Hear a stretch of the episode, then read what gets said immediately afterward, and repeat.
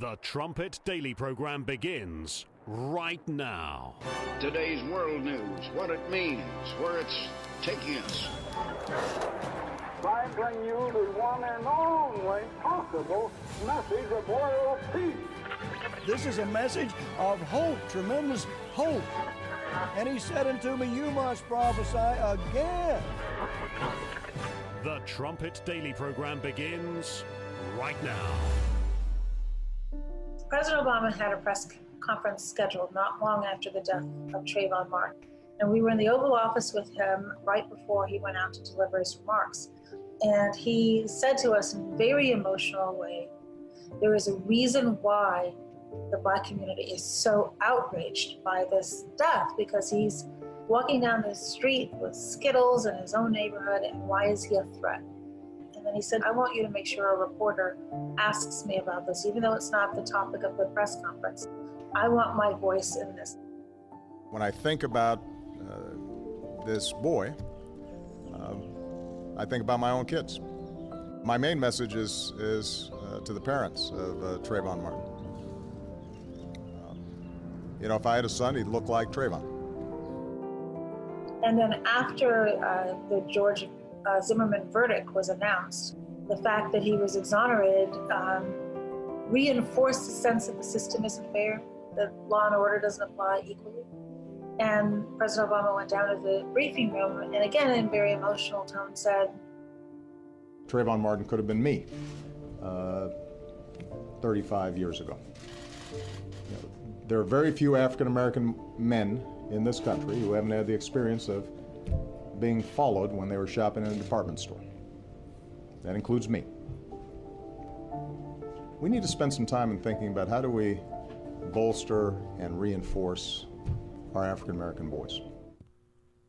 It's quite a revealing video there put out by Valerie Jarrett yesterday. I guess that was the 11-year anniversary of Trayvon Martin being killed by George Zimmerman. You can see there in that video that they got all the facts wrong, and even after Zimmerman's exonerated, they say the system is rigged, it's flawed. The whole system needs to be brought down. But what does it say, too, about the media that they openly admit that that's not even what the press conference was meant to be about, but the dear leader says, this is the question I want for them to ask me, and a C-SPAN reporter was quite happy to oblige. He was quite happy to give the dear leader what he wanted. And so he sets him up with the softball question that Obama chose. Obama was asking himself the question because he wanted to insert himself into the discussion about Trayvon Martin. He was just walking down the street with a bag of Skittles. They lied from the beginning. And then they come out 11 years later and they tell you even more about the lie as they pat themselves on the back. It's unbelievable. You're listening to Stephen Flurry, and this is the Trumpet Daily. We appreciate you joining us on yet another week of broadcasting here on our radio station locally in North Edmond. That's KPCG, kpcg.fm, 101. I haven't said it in so long. 101.3 maybe? In any event, it's somewhere around there. Also, if you want to get to the live stream at our website, just type in the URL trumpetdaily.com. Very simple, trumpetdaily.com. And you can get to the live stream. You can get to the programs that we post after the fact as well. So if you remember, just again to go back to this point about the reporters, just so happy to step aside and let Obama establish the narrative. No tough questions for him. I mean, hey, he's the one we swooned before. Now, we'll attack the bad orange man for sure. We won't believe anything the bad orange man says. But with Obama, I mean, it was altogether different. And remember what Ben Rhodes had to say about the journalists that the White House dealt with during the Obama years?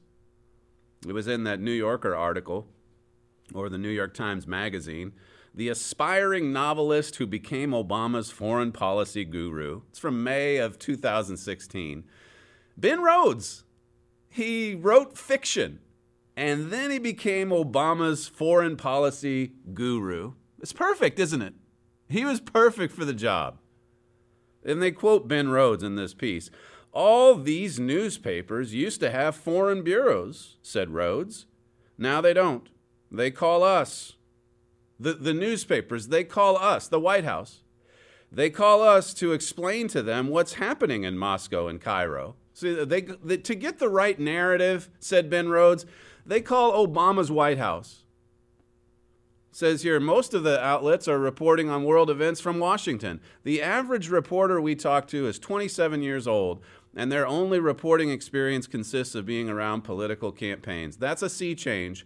They literally know nothing. They literally know nothing. Ben Rhodes just told them right to their face. You're idiot. You're useful idiots at that.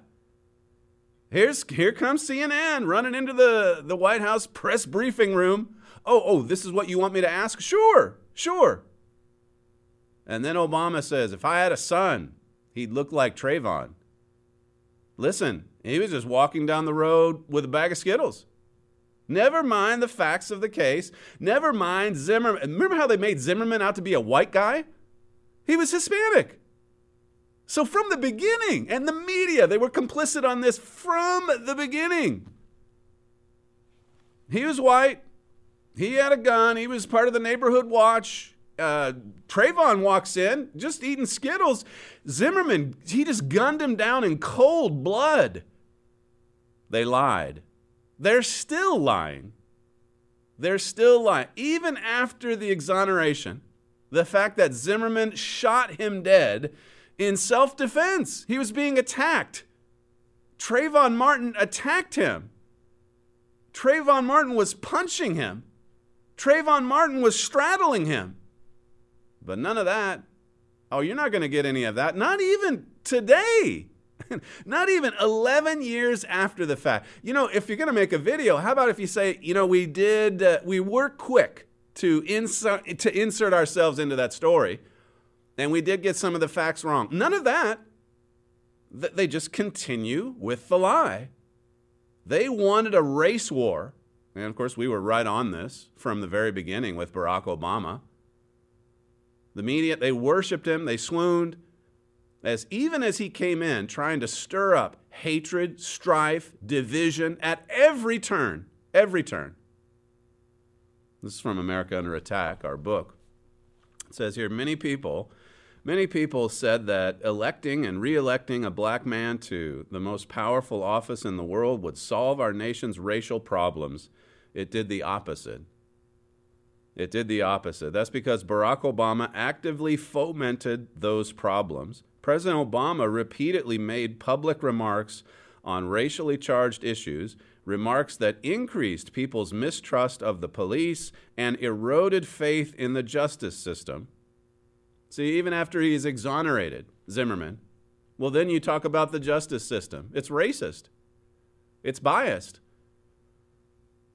He said things that were provably false, but that played well to racist radicals. That's from America Under Attack. If you don't have that book, call our operators today, the 800 number if you live in the U.S., Canada, the Caribbean. It's 1-866-930-3024. I'll give you another quote. This is from Great Again, a great companion book to America Under Attack, by the way. And it refers to this incident from February 26, 2012. My father says, once again, the president inserted himself into a tense situation. If I had a son, he would look like Trayvon, he said at a White House press conference that we now know was just a setup. It was just a setup, and the reporters were there to help him get his message out, to help him stir up racial strife and division. Oh, yes. It says here, later the president used the incident to talk about the difficulties of growing up as a black man in America and how the police disproportionately target African Americans. Here is a case where Trayvon targeted Zimmerman, but that doesn't matter. Just flip it on its head and make it fit the narrative. Pure and simple. And then they come out 11 years later and they're still bragging about this? They're still saying that the justice system got it wrong? They're still pretending that he was just walking down the road with Skittles, doing nothing? Yeah, that's right. Mr. Armstrong, Herbert Armstrong, he wrote this article back in 1957. It's in The Plain Truth. Inside, it's about, the article itself is about Hungary in Europe. But he says here, with respect to communists and the way that they think, the way that they operate, the way that they behave, it says here, Stalin always believed, like Hitler, that if you tell the world a lie that is big enough, the world will believe it. The world does not like to believe the truth. That's right. Read 2 Timothy 4, the first 6 verses. Read Isaiah 30. We want smooth things. Obama was a smooth talker, and they swooned. Even when the lie was audacious and bold, blatant, still they won't call him on the carpet for it. For sure they won't. He's Obama. It says here, the world does not like to believe the truth. The communists are the most chronic, experienced, consistent, and dastardly liars on earth. This is just what communists do. They lie. They lie. They're experts at it. You could say it's their profession. It says here, it is part of the instruction to all Communist Party members that they are to lie, distort facts, mislead and deceive with all cunning in order to demoralize the enemy. That's what makes this video a fascinating look into the minds of the communists. The one that's put out by Valerie Jarrett, because she's giving us more detail. Yeah, here's we rushed to make a statement on it because Obama felt so strongly about it, and then we just manipulated the press conference to get that message out. It was that important to the dear leader. Here we are, 11 years on, walking down the road with Skittles. It says here, but they are master propagandists and bluffers. They are shrewd where we are naive and trusting. They have been fighting World War III Russian style against us for years, and we're too simple, gullible, stupid, and naive to recognize that fact. Their number one army is the Communist Party in each non-communist nation.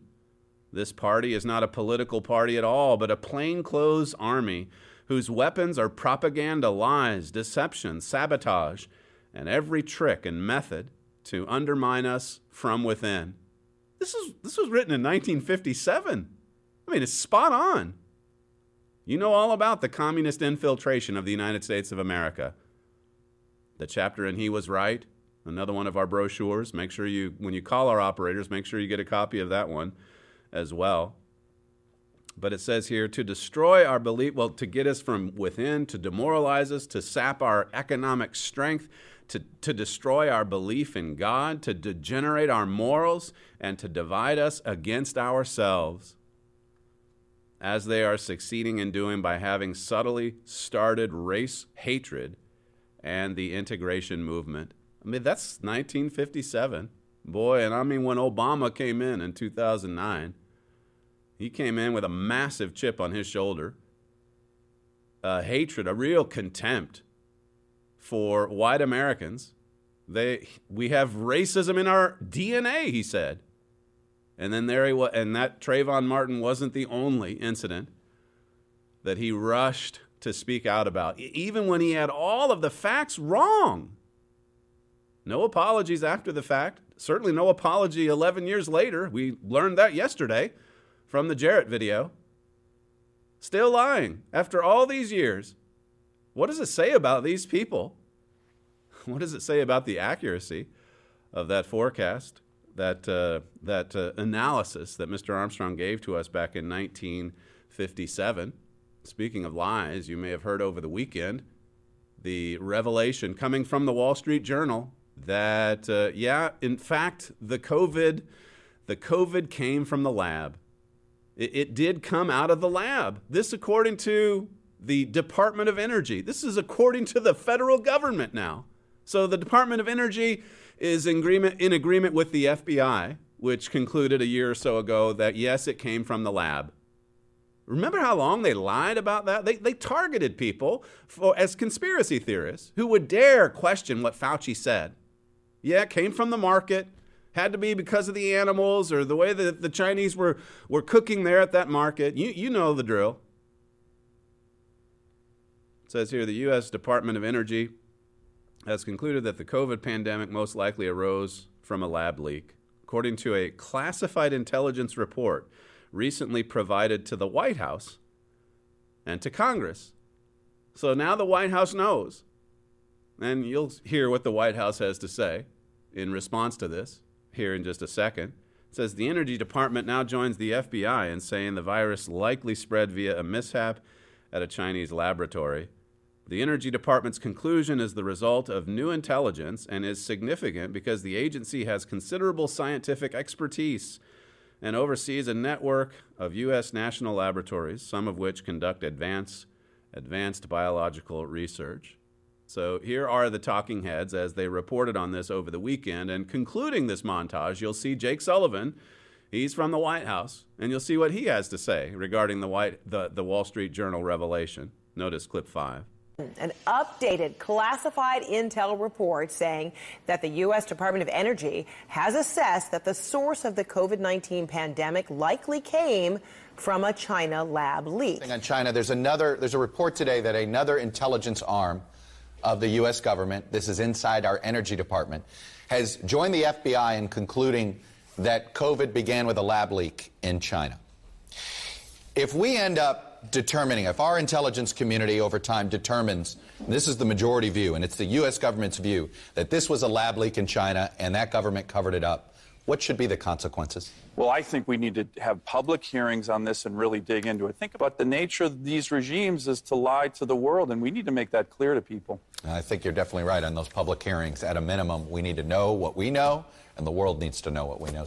I mean, look, I'm not entirely surprised. The Chinese have mishandled COVID at every step of the way, trying to sweep it under the rug, trying to try a strategy of zero COVID that utterly failed. So for it to come out that the whole thing started because of mismanagement, I mean, look, we need to see whether this is true. But if it is, I don't find it surprising at all. But we have to look at our response and why we got it wrong, because it's going to happen again at some point, because China is not going to become more democratic. They're not going to become more open. They're not going to stop doing this kind of research. So what did we do? Why was our response so bad? And then also, why did our public health experts go out and say things that turned out to be completely wrong? And then the other big issue that we really need to do some introspection is the media. So the media didn't just downplay this. They made fun of people who said this was a possibility. They dismissed it. They canceled people. They canceled people over it. And they were dead wrong. Why did they do that? Did the coronavirus pandemic start in a lab? Is that what you believe now? One of the things in that Wall Street Journal report, which I can't confirm or deny, but I will say the reference to the Department of Energy, President Biden specifically requested that the national labs, which are part of the Department of Energy, be brought into this assessment. He can't confirm or deny. That's Jake Sullivan. He's the Obama guy there in the White House. Can't confirm it, can't deny it. So all the talking heads say it's not surprising. And we gotta look at ourselves. How did we get it wrong? How was this mismanaged over in that lab? So we gotta know so it won't happen again. In fact, it's worse than mismanagement. It was weaponized. We're talking about biological warfare here. The communists used it to take down Donald Trump, among other things, to lock down the whole world. Again, so much of this is covered in America Under Attack. It's a message you're just not going to get from anywhere else. But coming back to the media that was touched on there in the montage as well, how do you explain this? The media just lying, making fun of anyone that would dare suggest that it came from the lab, even, as one of them said, canceling people for saying it, for daring to speak up and say, no, I think it's the lab here. Listen to the media from just 2 seconds ago, basically. This is clip 6. Brett, I'm really sorry that the lab leak has become such a distraction for so many people, but far more likely this was a natural way in which a virus left a bat, maybe traveled through some other species and got to humans, and there was no lab leak involved. But this has been a huge distraction. They tell you that it is much, much more likely that this was a natural evolution from an animal reservoir, likely to a bat to another intermediate host, to a human. And it's more likely that it's a natural outbreak from an animal reservoir. I don't remember what's in that redacted, but there, I mean, the idea, I think, is quite far-fetched that the Chinese deliberately engineered something so that they could kill themselves as well as other people. I think that's a bit far out, John. We have been told up and down that anybody who thinks that this was not a zoonotic virus is part of some conspiracy theory, doesn't know what they're talking about, right? Again, I think the most likely explanation is still a natural transmission. Why Let's do you be think fair that? Here. To assess whether it's more likely that it was a natural occurrence or that it was a laboratory accident. What is your sense, based on this information, of how this happened? You know, the real issue is not how did this happen. The real issue is how do we protect ourselves from the next pandemic. Ask you about is this question about the Wuhan lab. We know that it's been debunked that this virus was man-made or modified or anything like that. Right, it's been debunked, she says. Just preaching what the experts told her to say. That's just 2020, 2021, not that long ago. Fauci, Collins, all of them. Let's not get distracted with the Wuhan lab conspiracy. Forget about it. It's become a major distraction, said Collins. And then Fauci and all the emails they've had to turn over because of congressional investigations. It reveals the experts lying, covering up, distorting. It's just like Mr. Armstrong described in that 1957 article. And then the media, rather than hold their feet to the fire, just going along. And then, oh, well, now Wall Street Journal says that it actually did come from a lab. So then they're all reporting. And, well, what about you, Jake Sullivan? Do you think it's now that it's now something that came from the lab? Well, I can't confirm, can't deny. Listen again to the media from approximately 2 seconds ago, clip 7. This question about the Wuhan lab, we know that it's been debunked. Those same agencies now have been tapped with investigating one of Trump world's most favorite conspiracy theories. This week, Donald Trump is still pushing the debunked bunkum, despite his own intelligence community's findings that is simply not true. And there is simply no reason to believe that is the case. There is no empirical evidence to verify that. Coming up with a conspiracy theory to try and foment xenophobia with respect to the Chinese has just as much factual support as taking Clorox. He can't just sit back and let the doctors and the scientists do their jobs.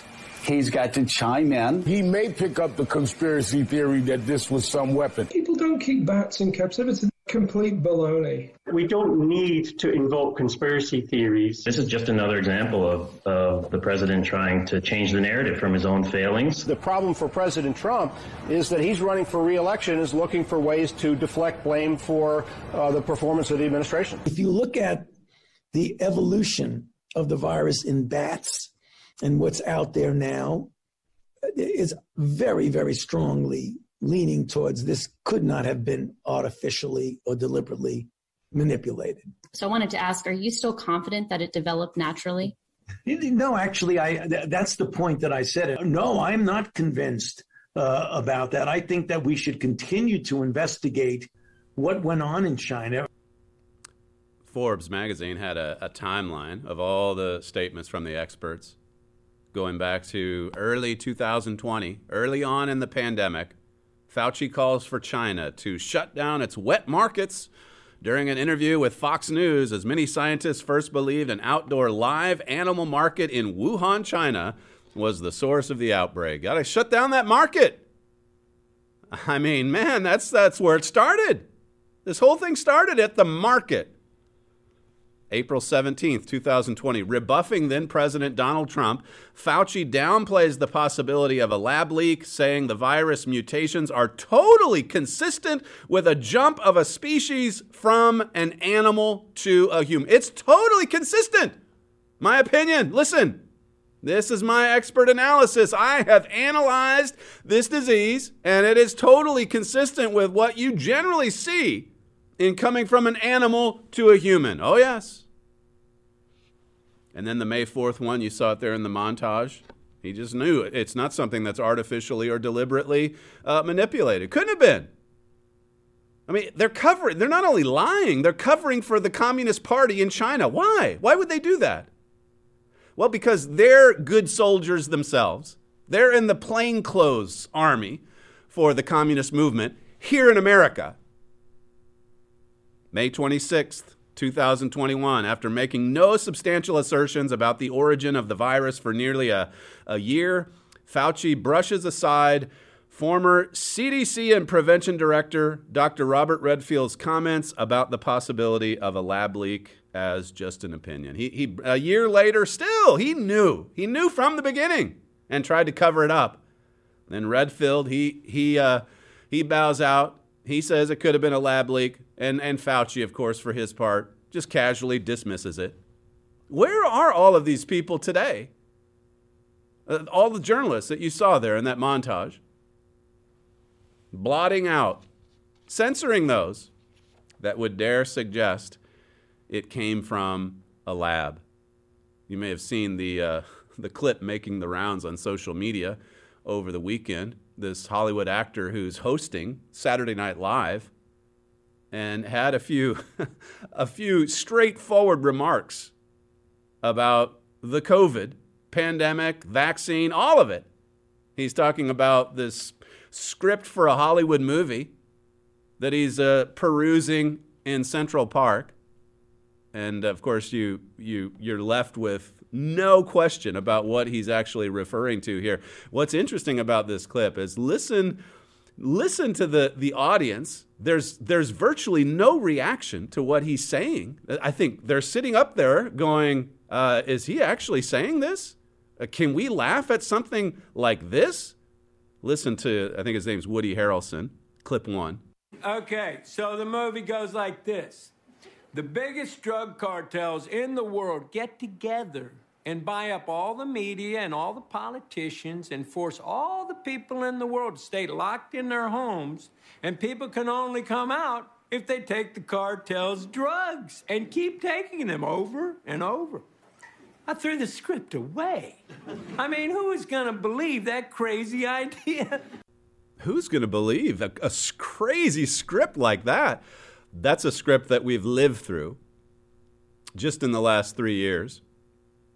He calls Pfizer and company the big drug cartels, buying off the politicians, buying off the media, and locking down civilization, and then making you take their drug.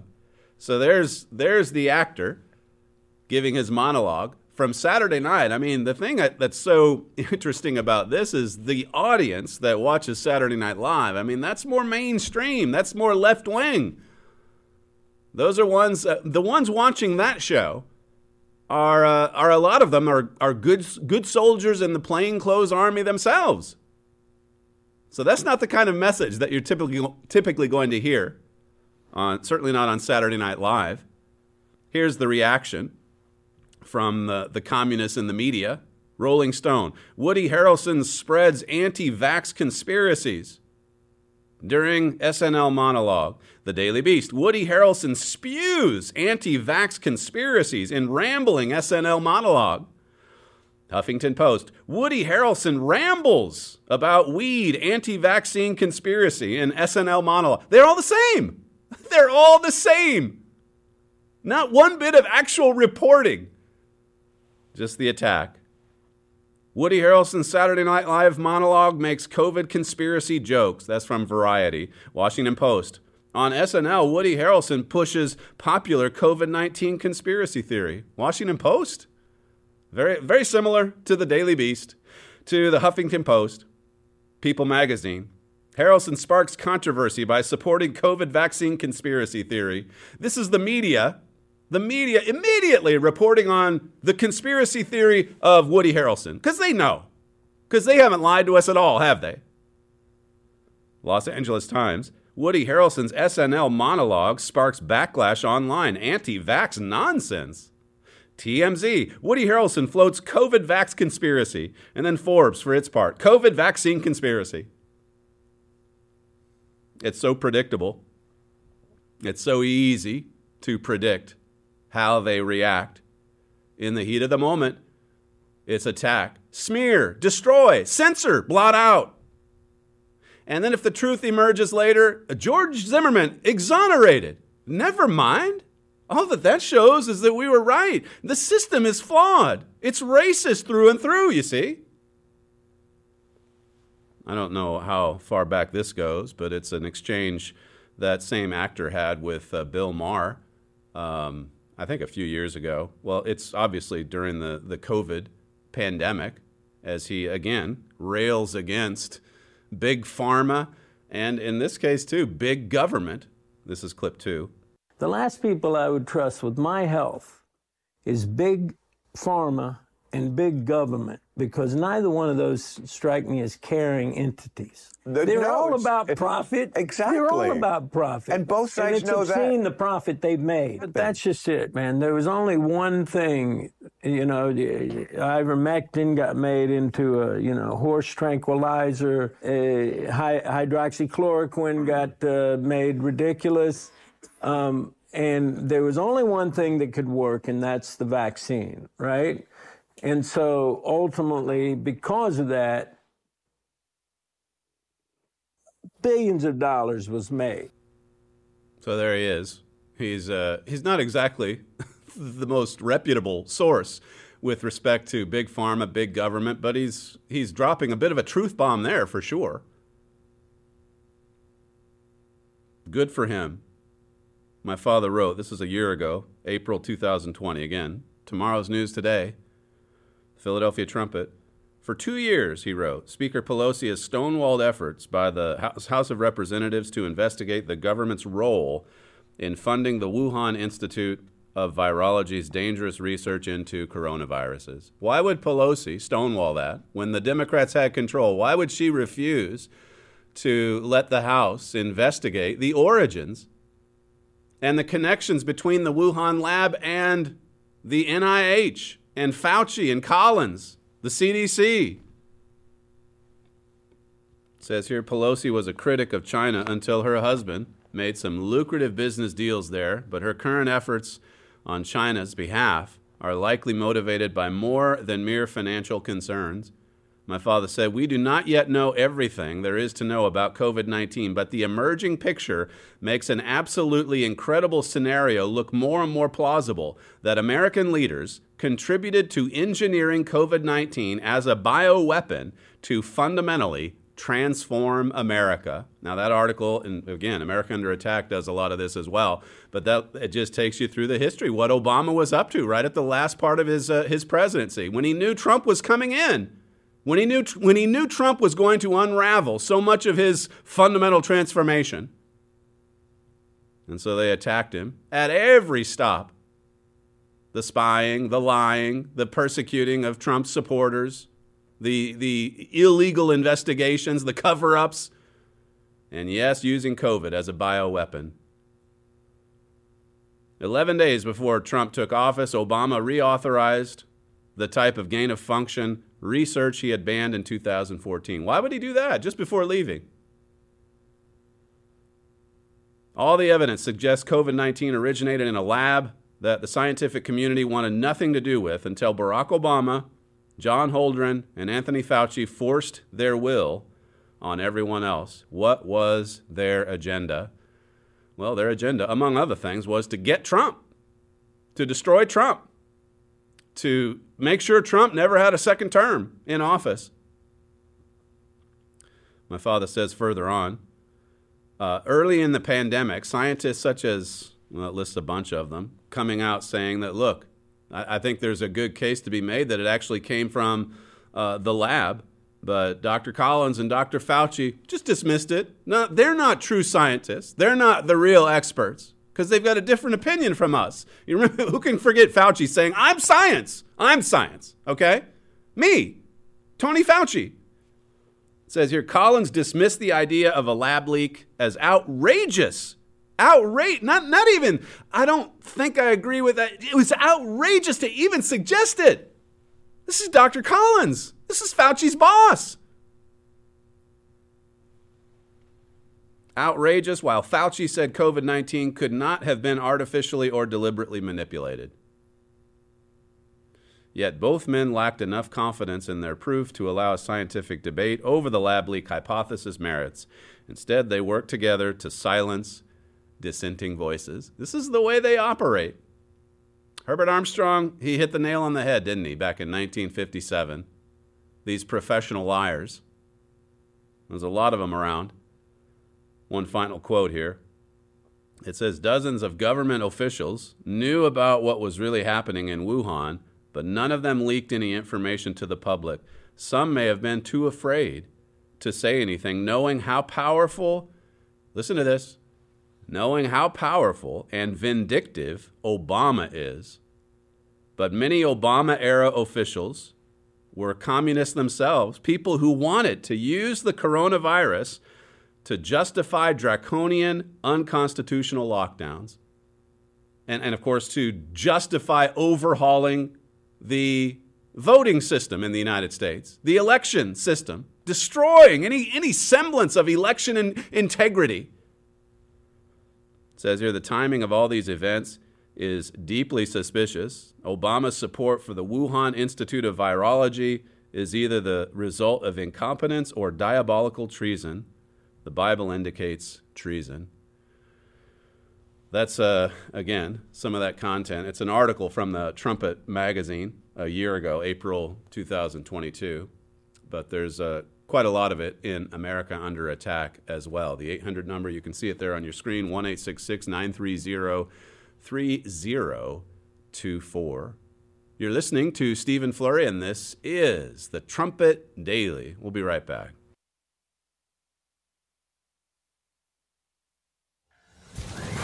The Trumpet Daily.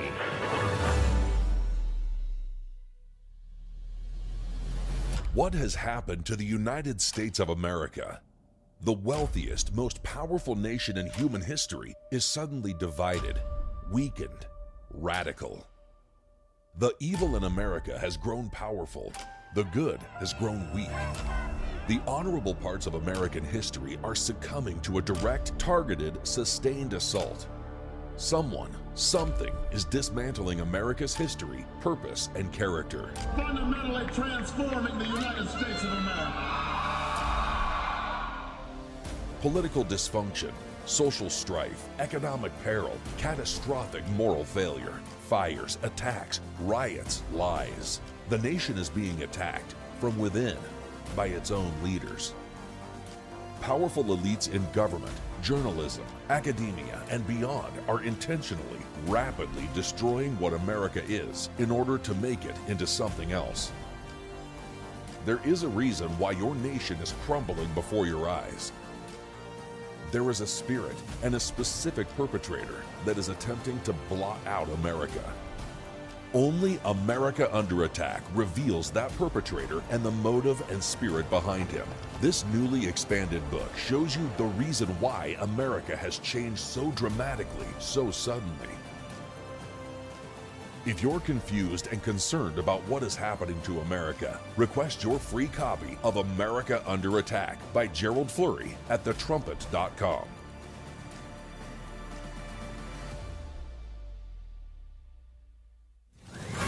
The Trumpet Daily. Speaker Kevin McCarthy is under fire for sharing about 44,000 hours of surveillance camera footage from January 6th with Fox News host Tucker Carlson. Is there something unprecedented about what McCarthy has done here, Dana? Yeah, I mean, day after day, it seems that he breaks precedent after precedent. He's not released it. He's released it specifically to Tucker Carlson, who can edit it and doctor it any which way. Look, I understand why the other media are asking for the same thing. The truth is, this doesn't belong in the public domain for anybody. He is risking the security of himself and of his colleagues and of the Capitol itself. Dana Moore, this is reckless. It is irresponsible, incomprehensible. Doesn't belong in the public domain. The public shouldn't see video footage of what happened on January 6th. Well, why are they in full-scale meltdown mode over this? Al Sharpton there saying McCarthy's come under fire for this, for releasing footage? Video footage? They don't want Tucker to get it because they don't want Tucker to tell the story. They don't want Tucker to report the story. The narrative's already established as far as they're concerned. They know exactly what went down, and you don't need to see. You, John Q. Public, you don't need to see any footage. Just keep your mouth shut and believe us. Here again, how do they operate? Mr. Armstrong said the communists are the most chronic, experienced, consistent, and dastardly liars on earth. They just lie as a matter of routine. God has to expose the liars, and he's doing that. He certainly is, but it's more than that. I mean, like I covered in the epistles of Paul just this morning, I mean, we've got to wrap ourselves up in the truth. That's our defense. I mean, that's our offense as well in so many ways. It says here, they have been fighting World War III Russian style against us for years, and we're too simple, gullible, stupid, and naive to recognize the fact. Their number one army is the Communist Party. In each non-communist nation, this party is not a political party at all, but a plainclothes army whose weapons are propaganda, lies, deception, sabotage, and every trick and method to undermine us from within. I mean, they will use every trick and method in the book to lie to you. Last week, they were saying that Donald Trump and his supposed regulations, it caused the train wreck that led to the chemical spill and the nuclear cloud that the government blew up over Palestine. The Washington Post headline today, so far Trump's rollback of regulations can't be blamed for Ohio train. I mean, if the Washington Post is now admitting, yeah, that was just a big lie last week. We played the montage for you last week, all the talking heads. Yeah, Trump's fault. Trump's fault. Trump deregulation. He's to blame. If the Washington Post comes out with a headline like this, this soon after the big lie regarding the train wreck, then how far removed from reality must Pete Buttigieg and Joe Biden and Barack Obama and then their minions in the news media, Joy Reid, Joe Scarborough, they're so far removed from the truth. It makes you think of John 8 and verse 44. Where Jesus said about the devil, he's the father of lies, and there is no truth in him. No truth, nothing. This section that I went through this morning, it's from Ephesians 6. It's where Paul says that we've got to put on the whole armor of God. We've got to wrap ourselves up in these sure pieces of equipment. It says here in verse 10, finally, my brethren, be strong in the Lord and in the power of his might. Be strong in the Lord. Go to the Father. Go to God in his throne room for strength and power. You look at those last few verses in Isaiah 40, where it says that God will give strength to the weak. He'll empower us. He'll help us. I mean, life is short, and it's given to man once to die, Hebrews 9:27. But we really do want to lead an active, dynamic life in service to God for these few short years that we have in the flesh. Put on the armor. Notice verse 11. It says, put on the whole armor of God, that you may be able to stand against the wiles of the devil. Put it all on. That's where the emphasis is here. And Paul goes through all the different pieces of equipment that you're strapping onto your body. He's using the military analogy, the soldier analogy. And he goes through it piece by piece. And, of course, he's elaborating further on this subject. It's something that he wrote about years earlier when he addressed the Thessalonians. But he just touched on it briefly. Now, I mean, you could see the fruits of his ministry, of his years-long, decades-long struggle against the devil, his adversary. And now he's getting into some detail here. Put on all of it. We're going to need it. Because, look, it's a knockdown, drag-out fight. Put on all of God's armor that we may be able to stand. against the wiles of the devil. And notice, describes our spiritual war in the next verse. Verse 12 says, "For we wrestle not against flesh and blood, but against principalities, against powers, against the rulers of the darkness of this world, against spiritual wickedness in high places." All of this wickedness, it's all over. But notice it says against the rulers of the darkness of this world. Rulers, the experts, the politicians, the wealthy, the elites, the ruling class. They're out there spreading so much disinformation, so many lies. They are skilled at spreading misinformation. Every trick in the book, like Mr. Armstrong said in that quote that I gave to you. We've got to do everything that we can to stand against. I mean, that gives you a picture of someone that's standing firm or going forward even on the offensive. A pillar in God's eyes. Verse 13, it says, "Wherefore take unto you the whole armor of God, that you may be able to withstand in the evil day. And having done all, to stand." Have you done everything possible to stand against the devil and his demon army? That's what Paul is stressing here. You've got to be willing to do everything. I mean, look, we need the strength of God, that the strength that he'll provide through his Spirit. But we've also got to do our part, and we've got to courageously go forward. We've got, as I covered on Friday's show, I mean, Paul said, "I'm not beating at the air. I'm really hitting my target." Over there, of course, he's using the sports analogy, boxing and so on. Well, to carry on that analogy, or maybe to mix it with this one here, it's like the prize fighter who will do everything possible to stand against that enemy. You don't want to fall to the canvas. You don't want to get knocked out. You want to stand firm. Verse 14 says, stand therefore, having your loins girt about with truth. With truth. So here's the midsection, the abdominal section. You're surrounding it with a girdle of truth.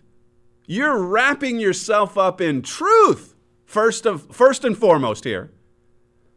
Now, there's plenty else, as he describes. It says, "And having on the breastplate of righteousness." Righteousness is just right living. It's obedience to God's laws, obedience to God's truth. You're living right because you are wrapped in truth. You're wrapped in the truth of God. And then that breastplate that covers the vital organs, the lungs, the heart, and so on. We need that plate of protection out front. And you'll notice, by the way, that all of this protection, it's around the front of the body because, again, you're going forward. You're going forward into battle. And so you've got the breastplate, and added to that, I mean, you've got the shield, you've got the sword. We'll get to that in a second. We need all of it. Put on the whole armor of God. That's verse 14. It says, "And your feet shod with the preparation of the gospel of peace." The gospel is the good news that Jesus proclaimed, the good news of the soon-coming kingdom of God, which is going to establish peace over all the earth. Have your feet shod with this message of peace. And, of course, feet are crucially important in battle because that's how you advance. That's how you go forward. And this is why God praises feet in Habakkuk 2 and Hebrews 10 and right here as well. Because that's how we run in this race that we're in. That's how we run with this message. That's how we go forward. It says here, "Above all, taking the shield of faith, wherewith you shall be able to quench all the fiery darts of the wicked." See, Satan, he sees the family of God as massive targets, and so many of God's people, he's already deceived, the majority. So there's a few left, a faithful few, a little flock. That makes each of us a mighty big target in his eyes, and he's hurling fiery darts at us nonstop, and we need that shield of faith to fend them all off, verse 17 says, and take the helmet of salvation and the sword of the Spirit, which is the word of God. Here again, truth, God's word. You shall know the truth shall set you free. John 17:17 says, thy word is truth. So here again, I mean, we're just wrapping ourselves in truth. You've got the helmet of salvation. That goes over the head. I mean, the salvation is a process, a lifelong process where you're going through a daily renewal in your mind and repenting toward God every single day, being cleansed and purified day in and day out. How important is it to strap on that helmet, to have your mind just immersed into the plan of God as it's working out here below, overcoming our wicked and deceitful nature, living righteously, living according to God's truth, walking by faith, advancing this gospel message, pouring our hearts into the work. That's how you go on the offensive. That's how you fight for God. That's how you claim victories in this spiritual warfare that we're in. Verse 18, it says, praying always with all prayer and supplication in the Spirit and watching thereunto with all perseverance and supplication for all saints. Praying to God in the Spirit, watching world events. This program, of course, helps you with that. We've got to be watchful. Other scriptures talk about how vigilant we've got to be in our stand against the devil. James 4, of course, promises us that if we resist against the devil, he'll actually flee from us. Well, it'll be the devil that's backpedaling, not us. What a beautiful passage this is, though, to think that Paul, while he was writing this, he was in jail. Look at verse 20, I think it is. It says, for which I am an ambassador in bonds. Even in jail, he saw himself as an ambassador for Christ. Even in jail, he saw himself as a representative of Jesus Christ. What a perspective to have during the midst of a sore trial. That's a godly perspective. I touched on this a bit last week, but this is the kind of perspective we need in the midst of trial and test. Okay, I'm in jail. I'm in a difficult position right now, but I'm still doing God's work. I'm still serving Christ. I'm still here functioning as his ambassador. And so this is the way I live. So this is what my mind is concentrating on. This is the armor that I'm putting on myself every day so that I don't get discouraged or defeated. He was continuing in his fight, and he asked the brethren in the verses that conclude the book to keep praying for him that he'd be able to speak with boldness. I'll just back up and give you that. Verse 19, it says, and for me, that utterance may be given unto me, that I may open my mouth boldly and make known the mystery of the gospel. Just pray for me to be able to open my mouth with boldness so that I can preach this glorious gospel that's going to bring peace over all the earth. It's a beautiful, beautiful, and hopeful message, for sure, to request the literature we plugged on today's show, America Under Attack, great again. I mentioned he was right as well, the 800 number, 1-866-930-3024. You're listening to Stephen Flurry, and this is The Trumpet Daily. We appreciate you joining us on today's show, and we'll see you tomorrow.